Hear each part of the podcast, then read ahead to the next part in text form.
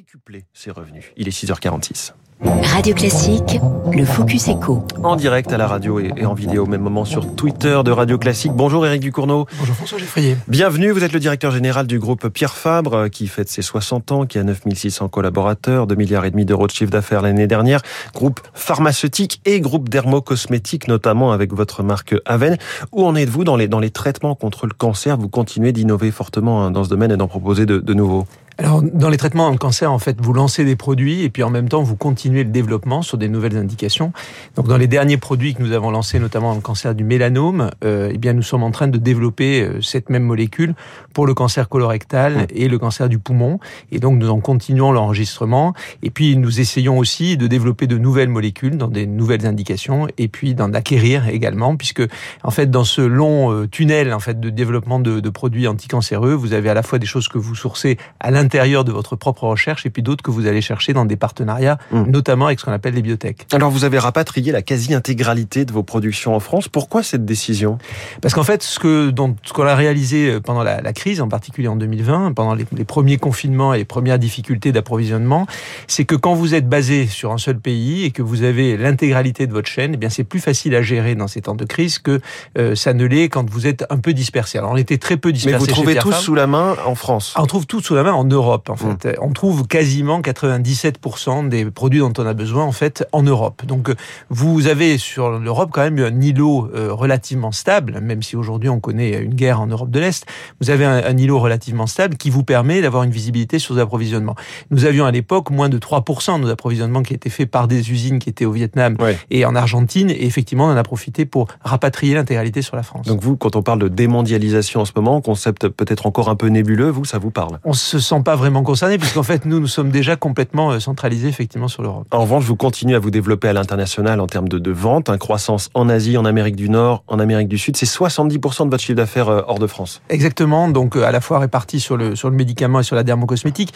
C'est très important parce que vous l'évoquiez tout à l'heure pendant le journal et, et les nouvelles de l'écho. C'est vrai que si l'on veut se stabiliser en termes d'entreprise, il faut se répartir mieux sur un plan géographique, parce que toutes les zones du monde ne sont pas au même rythme en même temps. On l'a bien vu avec les confinements. Oui. On sort d'un confinement en Chine, on en est sorti depuis très longtemps en Europe.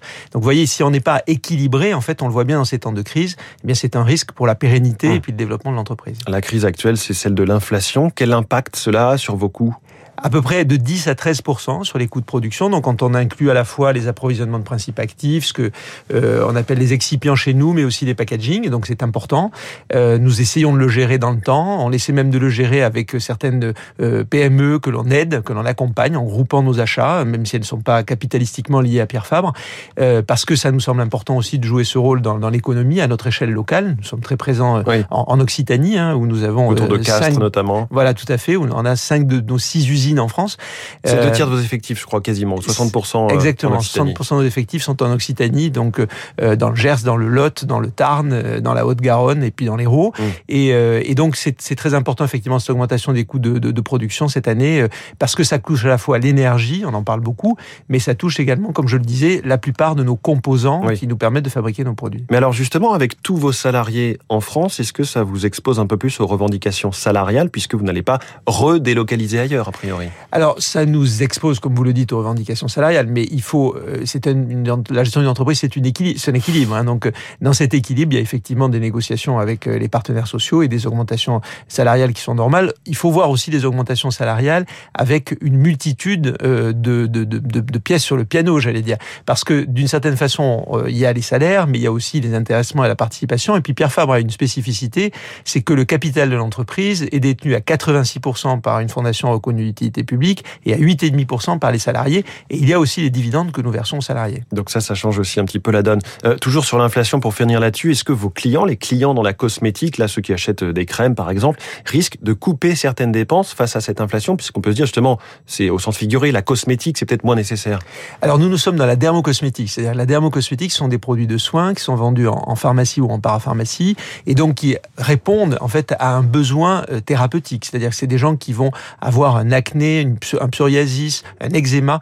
Et donc, euh, nous sommes moins touchés parce qu'en fait, ces produits ont une fonctionnalité euh, par rapport aux, aux besoins du patient. En revanche, ce n'est pas pour cette raison qu'il faut faire n'importe quoi, j'allais dire, avec les prix de oui. public. Bien Ça, entendu. c'est ce que vous leur dites. Mais est-ce que eux peuvent, vous avez des craintes qu'ils puissent couper le, le, choix, l'arbitrage mmh. peut, peut, être fait par le consommateur qui est complètement libre à, à tout moment. Nous, nous n'avons pas cette crainte parce que nous développons nos produits dans un sens qui rend un service euh, aux patients et aux consommateurs. Et dans ce sens-là, nous sommes plus préservés, j'allais dire. Alors, vous le disiez, votre capital est détenu par une fondation euh, reconnue d'utilité publique. Est-ce que ça vous aide sur le côté de la, de la RSE, l'impact climat? Vous avez euh, toute une série d'actions, notamment un Green Impact Index. On va essayer de traduire ça en français. Alors, ça veut dire quel est l'impact environnemental et sociétal en fait de nos produits. Ce que nous proposons aux consommateurs depuis juin 2021, c'est sur tous les sites de l'entreprise, de ces marques. Vous avez cité Aven, mais il y a également Chlorane, Ducré, René Furterer, Elgidium. Toutes ces marques, en fait, vous pouvez trouver quel est l'impact environnemental et sociétal de votre produit préféré.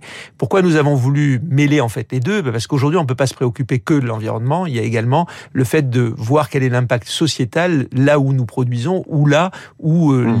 Les principes actifs que nous utilisons en fait euh, sont sourcés. Et, je crois que ce qui est important de rappeler aussi, c'est que cette euh, cotation n'est pas faite que par Pierre Fabre tout seul. Elle est faite avec AFNOR Certification qui nous a aidé à mettre au point la méthodologie et qui contrôle que Pierre Fabre l'applique correctement. Alors je le disais, vous fêtez vos, vos 60 ans avec euh, plusieurs, plusieurs animations, mais aussi la visite d'une usine et votre conservatoire botanique à Cambounet-sur-le-Sort qui abrite 916 variétés de plantes. Ça c'est clé, j'imagine, dans le secteur de la pharmacie au sens large. Alors c'est clé dans le secteur de la pharmacie et de la dermocosmétique parce qu'en fait, si vous ne connaissez pas bien les plantes et, et leur préservation, eh bien en fait c'est une façon de mieux les connaître.